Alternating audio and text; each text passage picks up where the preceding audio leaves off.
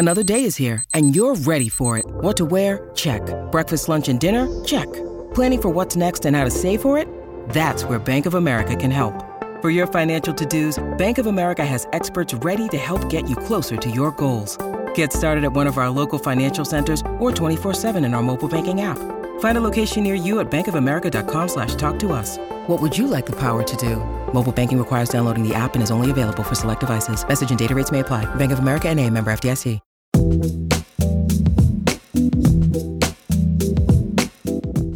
Hello and welcome to Scran, the podcast that celebrates the Scottish food and drink industry.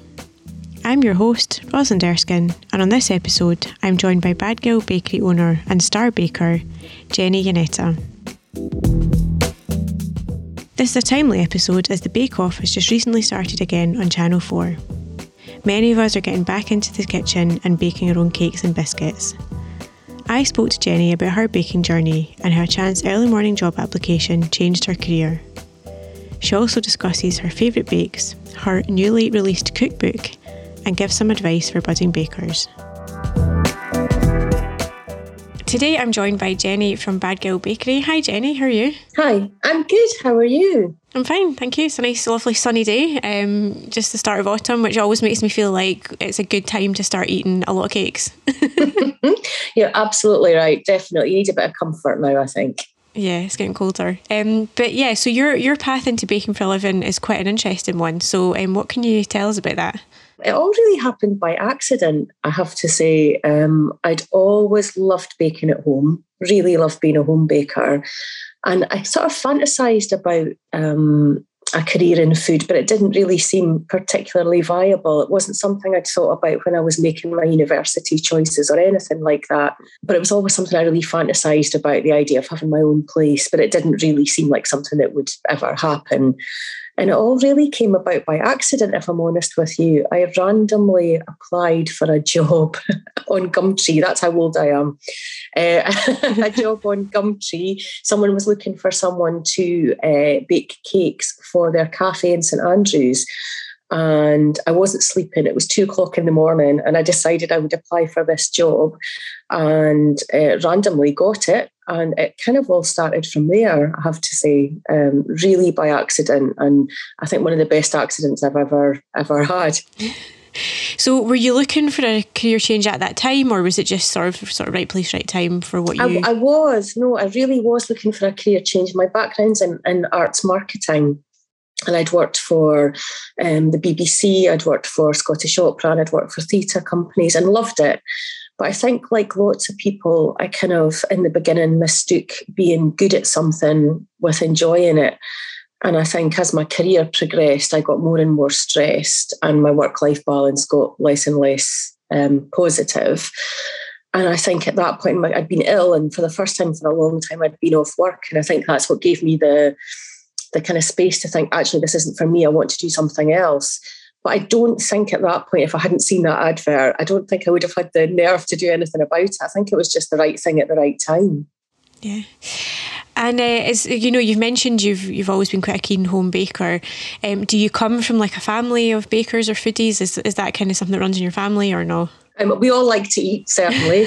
um, uh, my, I, I, kind of attribute my love of baking to my my big sister Vicky, who's the most amazing savoury cook. She um, she's one of these people who can open a fridge and there's like an onion and a bit of celery and some something else, and she'll make the most amazing food. And she never follows recipes, but she hated baking. And so, whenever there was a family get together, I would be the one providing the sweet things, and she would do the savoury. So I think it really came from there. And I suppose I got into sweet because she was such an amazing savoury cook that I didn't kind of want to go up against her. I thought I'll do something different. And that's that's how it worked, I think. I don't know if this was at around about the same time as you started into it, but back in 2008, I remember when the recession hit, loads of people were made redundant or like looking for new work, and a lot of people mm-hmm. set up like you know cupcake companies and mm-hmm. businesses mm-hmm. and that type of thing. What if there's people who are now thinking, "Oh, I really enjoy baking. I'd quite like to get into it." What kind of advice would you have? Would you say like go off and you know train with someone or get a job doing it? And you know how you know it's, it's worked out really well for you, but what what would your advice be? Oh, that's a really good question. I would say if you're passionate about it, absolutely do it. Um, I think it's incredibly hard work, and working for yourself brings stress that I that I didn't have when I was working in a, as part of an organisation because it's just you. And I think that you've I think you've got to be really passionate about it because you're really sort of putting yourself out there. Um, but I would say go for it. It has to be the most rewarding thing I've ever done. And while I wish that I'd gone away and trained in lots of ways, I'm not formally trained at all. I'm absolutely a home baker and um, learned everything I know from you know blogs and books and programs just the same as everyone else. So, it, like you say, it works out for me. I was incredibly lucky, but I, I, I kind of do wish I'd committed to this passion earlier in my life and gone ahead and trained and uh, and maybe done some formal training. But I don't. I certainly am living proof that that's not necessary. But I would have loved to have done that. And you mentioned programs. Obviously, we're at the start of the Great British Bake Off. Um, do you watch it? Oh God, uh, I'm a bit obsessed. We used to before. I really am. It's quite sad. Before lockdown, we used to have um, bake off nights in the cafe. We all the staff we'd cook dinner, and all the staff we'd we'd project bake off onto the wall in the cafe. We'd all watch it together while eating dinner together, which was just really lovely. That was the days when you could all get together. Uh, and I really loved it. I love the I, I, love reality programs like that that are about watching people um, succeed at something that they maybe didn't think they were going to be great at. Um, so I love it. I have to say, I'm less fond of the you know make a 3D image of yourself out of biscuit sort of stuff because I think it's less and less about flavour and more and more about uh, another skill. You know, it's definitely a skill, but like baking for me is about flavour and texture and things tasting great. And yeah, they've got to look appetising, but I'm less keen on the lots of fondant, lots of colour, um, it's a huge skill, and my hat goes off to anyone that can do it, but it's not my area of expertise or interest, really. Yeah, because I, I love baking as well, and I, every year I think, God, should I apply for that? And then I watch it and think, there's no way on this earth I could do that. And I don't know how you, you work out how that you can do that. No. I mean, I think I think I think the, the contestants that do really well are, are un, unbelievably talented. So to be able to bake things that taste really good, and to be able to create these things out of basically sugar and flour and eggs and things and make them look the way they do. Those, are two completely different skills i think. So to have them both is pretty pretty astounding. Um, but yeah I, I don't think i've got the patience for all of that you know 3d models out of gingerbread and yeah. no not for me. Um, do you think it does get more people into baking at home though that program? Oh Absolutely. But I think anything that celebrates people achieving something that they're passionate about has got to be. It's one of these reality programs that's about celebrating your success and, and, and watching people's joy when they create something they really love. I just think that's fantastic TV and I really as something to be celebrated. Yeah, it's good. It's a, it's a nice sort of break from the normal reality TV of kind of setting people up for a fall or like watching drama or yeah. exactly. It's a bit like I don't know if you remember faking it. was reality TV about getting training people to do things they couldn't do. And it was the first I think Bake Off's really like that. It's the first it's one of these pro and I'm, I'm sure it's I'm sure there's lots of things are not not scripted, but it's managed and all of that. But actually it's about people doing things they didn't think they'd be able to and I just think that's kind of wonderful. So you are based um, up north. Uh, mm-hmm. Are you? Is that where you're from, or did you move there? What, what's your story? No, How did you? no. oh God, that's a story and a half. So I, um, I was uh, living in Dundee at the time from Dundee, uh, and I was living in Dundee, and um, I'd had got my first job in baking um, uh, uh, in a company called Baby's, um, which was a cupcake bakery, and I loved it. Um, um, I absolutely loved it, and I probably, if I hadn't met my now husband, I, I, I like to imagine I would still be there.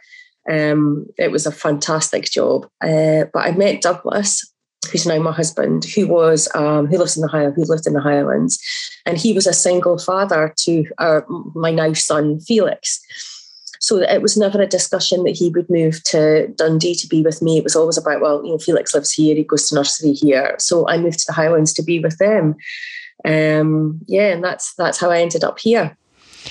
And how do you, if if you do, f- find that your location sort of influences your business and your baking? Is it is it oh, quite a well, that's a great question because I think the Highlands is an amazing place um, to be a food producer. Um, I think there's um, a real culture of supporting food producers and small scale food producers. So there's um, food fairs and uh, village markets and food and drink events. But also, I think geography is not a, not as big a thing as it might be in the central belt. So our customers think nothing of a 50 mile round trip to come and get cake from us, which I think if we were living in the central belt might not happen in the same way. And I think I I think I can attribute a lot of our success to, to being in the Highlands and, and being able to grow from such a small home based producer into uh, you know, someone with bricks and mortar premises. I think the Highlands is an amazing place to start a food business. And also in normal times, I'm assuming you also kind of benefit from tourism as well. Mm-hmm. Uh, yeah. Mm-hmm. Well, definitely, um, and and and and I think that's a huge part of what we do. And we have people who, you know, from all over the UK say, "Oh, my friend was here uh, last summer visiting, and they recommended we come to you," and that's just hugely rewarding. Um, yeah, hugely rewarding. And I think we we still we even I think the tourism starting to pick up a bit, and we're starting to see more people from all over the world, which is it's really important to us. And how was lockdown? Were you able to carry on doing anything or no? Um, the first lockdown was massively stressful, like, you know, for us and everyone else. So, you know, absolutely. Because at that point, we actually didn't know whether the business would survive. We didn't know what support was in place. We didn't know how long it would last. Um, and, and I was looking back now, I wish I'd known that it would have been okay and, and been able to use that time a little less, with a little less stress. Um, but actually, loads of good came of it. I have to say, I mean, it really devastated our business in a lot of ways. We lost our wholesale side of things. Um, and as awful as all of that was, loads of good came out of it. I think having that moment to stop and take a moment and think about your business and think about whether it's going in the direction you want it to do and you know are you um, you know do we need to stop and review how we do things what, what are we missing what could we do better and i think as we'd grown so quickly we didn't have the chance to do that and lockdown absolutely gave us the chance to stop and breathe and go right okay what do we do to get through this? What are we good at? What could we be better at? What do we need to do to survive this time? And it changed the shape of our business. And I would have to say for the better. Were you doing sort of like takeaway and like, you know, what, what kind of changes have you brought in that are better? So many. I mean, for a while we stayed closed because we're in a really small village and it seemed, I mean, I knew we knew we brought people in from all over the Highlands and we really, really struggled kind of morally and ethically about actually, you know, is it the right thing to be open? Should we be bringing people into the village and should we be putting ourselves at risk and all of that? And I think we were we were overly cautious in the beginning. Um, I started the blog at that point. I started a blog and I, I, I was really struggling with not working very hard. And I started a blog then, and we shared recipes, and it was hugely rewarding to kind of have people um, uh, make those recipes and and message us or put stuff on Facebook saying, "Oh, we made them," and it felt like we have stayed connected with our customers while we were closed. And as then as things opened up a little bit, we started doing takeaway only and things like that. And then you know, as things opened up, we got as close to normal as we are now. Um, so yeah, we we kept having to change and adapt. But I suppose the biggest change was um, we changed our offering quite considerably.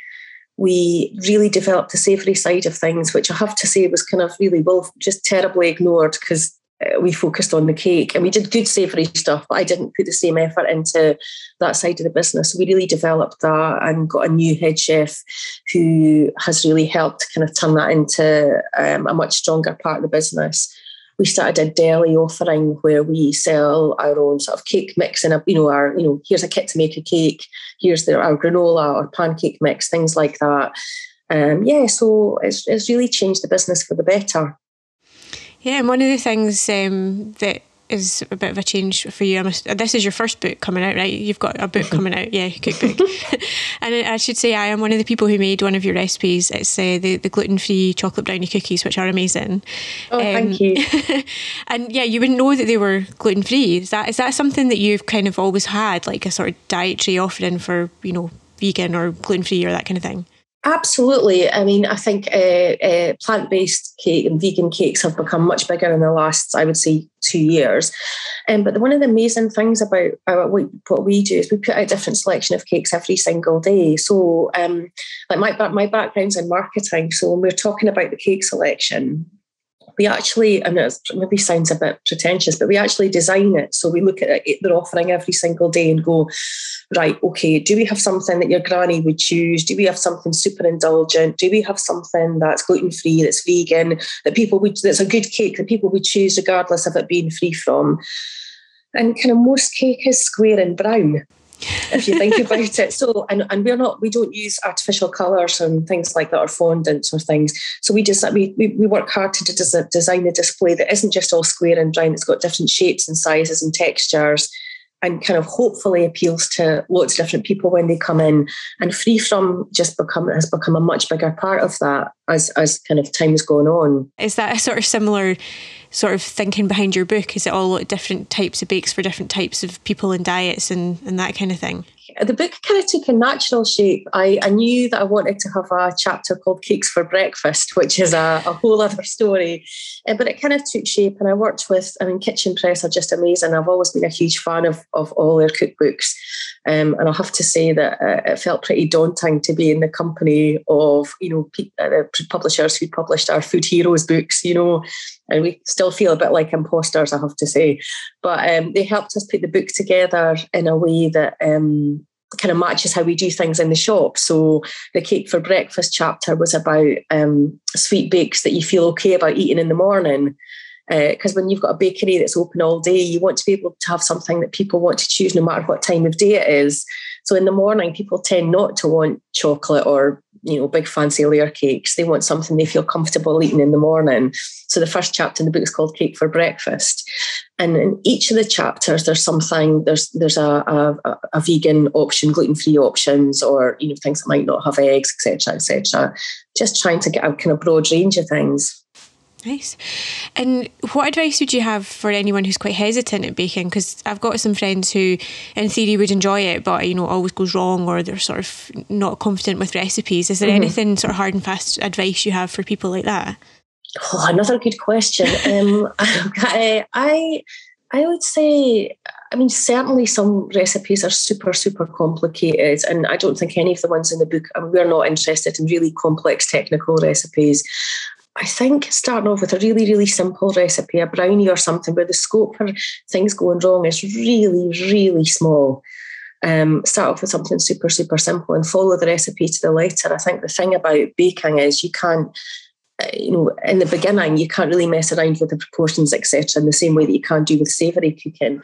So, I mean, what I did in my baking was I baked other people's recipes before I opened the business, baked other people's recipes, and and did them till I did them well. And when I, you know, and get your get your confidence from that. But you know, I was I always start off really simple. There's not much you can do wrong with a brownie, for example. And I would start off with something like that.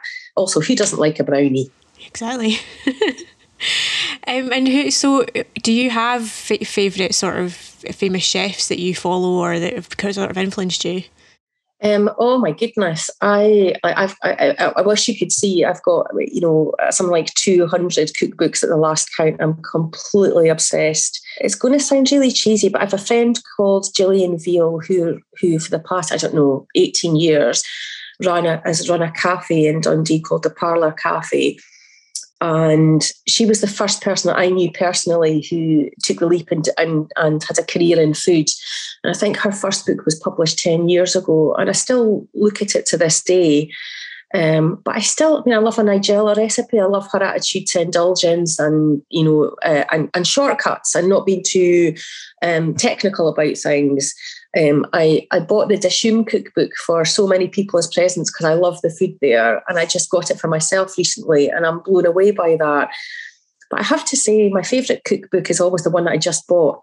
And I'll be obsessed with it, read it from cover to cover, then move on to something else. So, yeah, if you ask me again tomorrow, it'll be a completely different answer. That's what I was going to say as well. Do you read them all? So have you read all your 200 cookbooks yet? like from like books from cover to cover. My and my um, mother-in-law, in fact, I wish I had it here. My mother-in-law, I would show you. Um, in fact, I do have it here. Uh, just the other day, gave me a book called Lady Maclean's Diplomatic Cooking or something like that. And um, it's from 1975, and it's the most amazing book from all of these um, uh, with con- contributions from all of these these people, and it's all about I don't know terrines of this and that, and there's lots of, but it's just astounding because it's like um it's like history, you know. It's it's a style of cooking we don't do now, uh, and I'm totally obsessed with that. Yeah, it's like the, the Scotch kitchen. That's there's a really famous kind of old school Scottish book cookbook, and it's same. It's mm-hmm. like things you can't even imagine that people would eat. exactly, and one of the things I really love, I love the Biro Baking book. Um, because there's a real kind of kind of frugal simplicity about it, and the recipes always work. You know, so yeah, I, I do. I read them from cover to cover. I have to say, it's quite sad. No, I do. I do that. But I do that with Nigel Slater. Um, very specific. Nigel Slater's um, Christmas Chronicles. I read that mm. like a book, which is weird. And my family are always like, "What are you doing every December?" I'm like, "Yeah, well, there's stories in there too." oh no, I love it. I'm glad it's not just me. It makes me really happy. Um, so, do you have um, this? Sorry, you probably get asked this all the time, but do you have a favourite bake? Is there something that you make all the time that makes you think, "Yeah, I love this"? Um, there's something so again my favorite bake uh, is all so we we spend a lot of time on research and development and we do seasonal menus and autumn is my most favorite time to bake because i always say everything gets darker and stickier and more indulgent and you're into spices and so i love autumn baking. We've just started our autumn menu. So yesterday we did a a spiced ginger cake that has got a brown a, ginger a ginger brown sugar glaze. And i absolutely i love that. But again if you ask me tomorrow it'll be whatever new new one we put on the on the menu. But there's one thing. So making a brownie every time i make a brownie i remember why it is that i love baking. Because there's a moment in which uh, in our recipe where the mixture looks a bit grainy a bit split and a bit kind of unpromising and you just do a couple more stirs and it turns into the most smooth, glossy, chocolatey mixture. And it's just the most simple, amazing moment. And it's not a complicated recipe and it works every time. And I just love that moment where it turns from this mess into something that looks amazing. Um, and I suppose it's about so we teach baking classes um, and we do a baking class for beginners. And a lot of the time I'm saying to people, you just hold your nerve because actually really doesn't look very promising at the moment, but just give it a minute and actually it'll all turn out fine. So yeah, that's an amazing moment every time. And can you so talking about autumn and baking, do you do any sort of pumpkin pumpkin spice? yeah, we just, oh my goodness. So we we um we've all we've always done a a pumpkin spice layer cake that was um uh, it's got uh, my mother-in-law's homemade apple jelly in the middle of it and toasted pumpkins around the side. Uh, so that's around the outside. So that's always been a bestseller. But we did one the other day, which was a spiced pumpkin cake that had um, bramble jam in the middle of it and a brown sugar buttercream. And it's just that kind of, you know, um, lovely, autumny, spicy. Yeah, uh, it's one of my favourites. And is your mother-in-law? So you mentioned her. She got you the cookbook, and you've got her mm. um, jam. Is she quite a sort of good influence as well? Is she get involved, or is she just is she a good cook baker that kind of thing? She, I think she. I think she. Um, she's been really great. She, uh, uh, kind of she's always been uh, sort of like you know she's got a Biro baking book and um oh, uh, she's like she, she's she hasn't got a huge book cookbook collection but the one she has she's worked she has for years. So you know one of them's held together with a an elastic band, and she kind of cooks this. Um, she bakes her sort of favourites. Um, but um, yeah, my my all of our family, my side of the family, uh, are really big on baking, and so my mum's lemon curd recipes in the book, for example, uh, and my sister's cake tiffin recipes in the book. So yeah, it's definitely a collaboration. Oh, that's nice. Um, and are you? Um, is your side of the family Italian. Is that your kind of heritage? Is that right? I'd love to say that, but there's nothing. Italian. I'm totally Dundonian. My oh, grandfather was it totally Dundonian. My grandfather was Italian, um, but he was very keen that his sons um, uh, didn't speak Italian. You know, actually, you know, where they you know, adapt, where adapted to where they live. So I would love to tell you I've got an exotic Italian background, but I'm really pretty much Dundonian through and through. Um, and uh, so getting back to um, your bakery, why why did you call it Bad Girl Bakery? okay, so there's so it's about kind of gently poking fun at people who frown on indulgence. So everyone's got someone in their family or someone they know who um, either doesn't like indulgence or pretends to disapprove of indulgence. So when you reach for a cake, it's oh you bad girl, and it's usually women. You know, it's usually you know And it's that notion that, yeah, absolutely, cakes are a treat and you shouldn't eat them all the time. And it's sort of gently poking fun at that notion that treating yourself is bad. Um, and we always say that we think people don't treat themselves as often as they should do. Everyone's much more health conscious. So when they do have a treat, it kind of has to count. You don't want to waste your calories or your time or, you know, that treat and eat something and be disappointed. So for us, it's about actually, yeah, we're about treats and we're about really indulgent treats. And we don't expect you to eat them all the time. But when you do, we want you to be really glad that you did. Yeah, definitely worth the calories. Exactly. so you've got your book coming out, but um, what other plans do you have for the future since we're slowly getting out of COVID? I know. Do you know it's um it's really exciting. I, I I'm so excited about the book coming out. It's not something we ever imagined we'd do. And I'm so excited about that. I'm absolutely petrified as well, obviously, because it feels like such a big deal. Um, so I haven't really, you know, we're sort of thinking about November when the book comes out and what comes next. But I'm just writing a whole lot of new classes and courses because we haven't been able to have people in the bakery because of COVID um, doing those is just super, super exciting. And there's, I have to say, there's nothing more um, rewarding having a group of people in the bakery and they're all really nervous to start with. And then they do the class, they come away feeling really proud of themselves. So we're excited about that. We've got potential of new premises coming up that I can't say much more about, but hopefully, hopefully things going well, we'll be opening a second bakery um, in the new year. So we're kind of tentatively working on that at the moment. But also now that COVID is less of an issue, getting our cake caravan, we've got a lovely Airstream inspired caravan that we do street food from. So getting that back out again would be amazing. Yeah, that'd be nice. And so do you usually mm. take that to like festivals and yeah. yeah yeah, so we um la- uh, whenever we're on, we've done things like Belladrum with them and, and things like that. Um, so yeah, there's really good fun. So just getting, I suppose, our, our ambitions at the moment are about just getting back to normal and getting the business back to where it was before COVID. Uh, so the final bit of the podcast is um, there's a quick fire round of questions about food. but one of the things I ask, um, tend to ask, which sometimes people need to th- time to think about, is if your dream dinner party guest, I don't know if you've been asked this before, but if you could, never, if you could invite three people to a dinner party, dead or alive, who would they be and why? Wow, that's a, I needed advance notice of that question. That's a brilliant question. Um, okay, number one would be my Italian grandfather, who was the most dapper man you'd ever met in your life. He used to wear a three piece uh, suit and a fedora. I don't remember him very, he died when I was very, very young, so I'd have him, definitely. Oh, who else would I have? Um, oh, that's a tough question.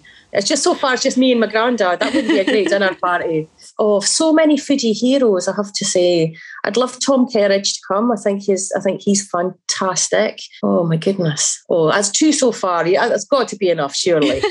if I think of another one, I'll let you know. Okay, maybe maybe the third one we could say is your husband. oh, oh, oh, right, oh, right. He can come too. He's nice. He's good company. Be, but there you go. um, so yeah, my life and food is the quick fire round. Um, so five questions, all about food. If you tell me the first thing that comes into your head, if that's okay. Okay. Okay, that sounds nerve wracking, but let's do it. Whenever I'm hungry, I think of toast. Comfort food for me is pasta. My favourite childhood dessert is. Oh. I'll have to explain this, but it's called crushed chickens and pineapple. Okay. well, I take it's not actual chicken. No, it's not actual chicken, I promise. Okay. I promise. Um, my food heaven is uh, street food. Um, yeah, street food. Uh, Spitalfields. And my food hell is avocado. It's the food of the devil. Oh. So what is what is your chicken? it's not. It's a real one of these really terrible childhood things that aren't funny to anyone else unless you're our brothers and sisters. Um, uh, we, uh, my dad was making lunch for us once, uh, and he got we were having um, crushed pineapple and chicken soup, and it turned into crushed chicken and pineapple soup. But I might want to change my answer. He used to make funny face custard, which was basically just tinned custard with faces made out of fruit cocktail. Oh, okay. So crushed chickens and pineapple soup or funny face custard sophisticated taste you can see. I was going to say chicken soup and pineapple is an interesting choice. Very sophisticated food uh, food person, obviously. Um, well, that was great. Thank you very much. Is there anything else that you'd want to add or chat about? Not at all. I always absolutely love chatting about uh, cake. So it's been a real uh, pleasure talking to you and thanks for asking me. That's all right. Thank you. And I'm going to, I'll need look out for your book because I, I love baking as well. I find it really sort of relaxing, therapeutic, and I don't have the time. During lockdown, I did loads, and now I'm like, I never have the time anymore. But I did eat a lot, so kind of swings and roundabouts. Thanks to Jeni for being my guest, and thanks to you too for listening. Please remember to rate, review, and subscribe. Scran is a Loud Bubble podcast that's hosted and co produced by me, Rosalind Erskine, and co produced, edited, and mixed by Kelly Crichton.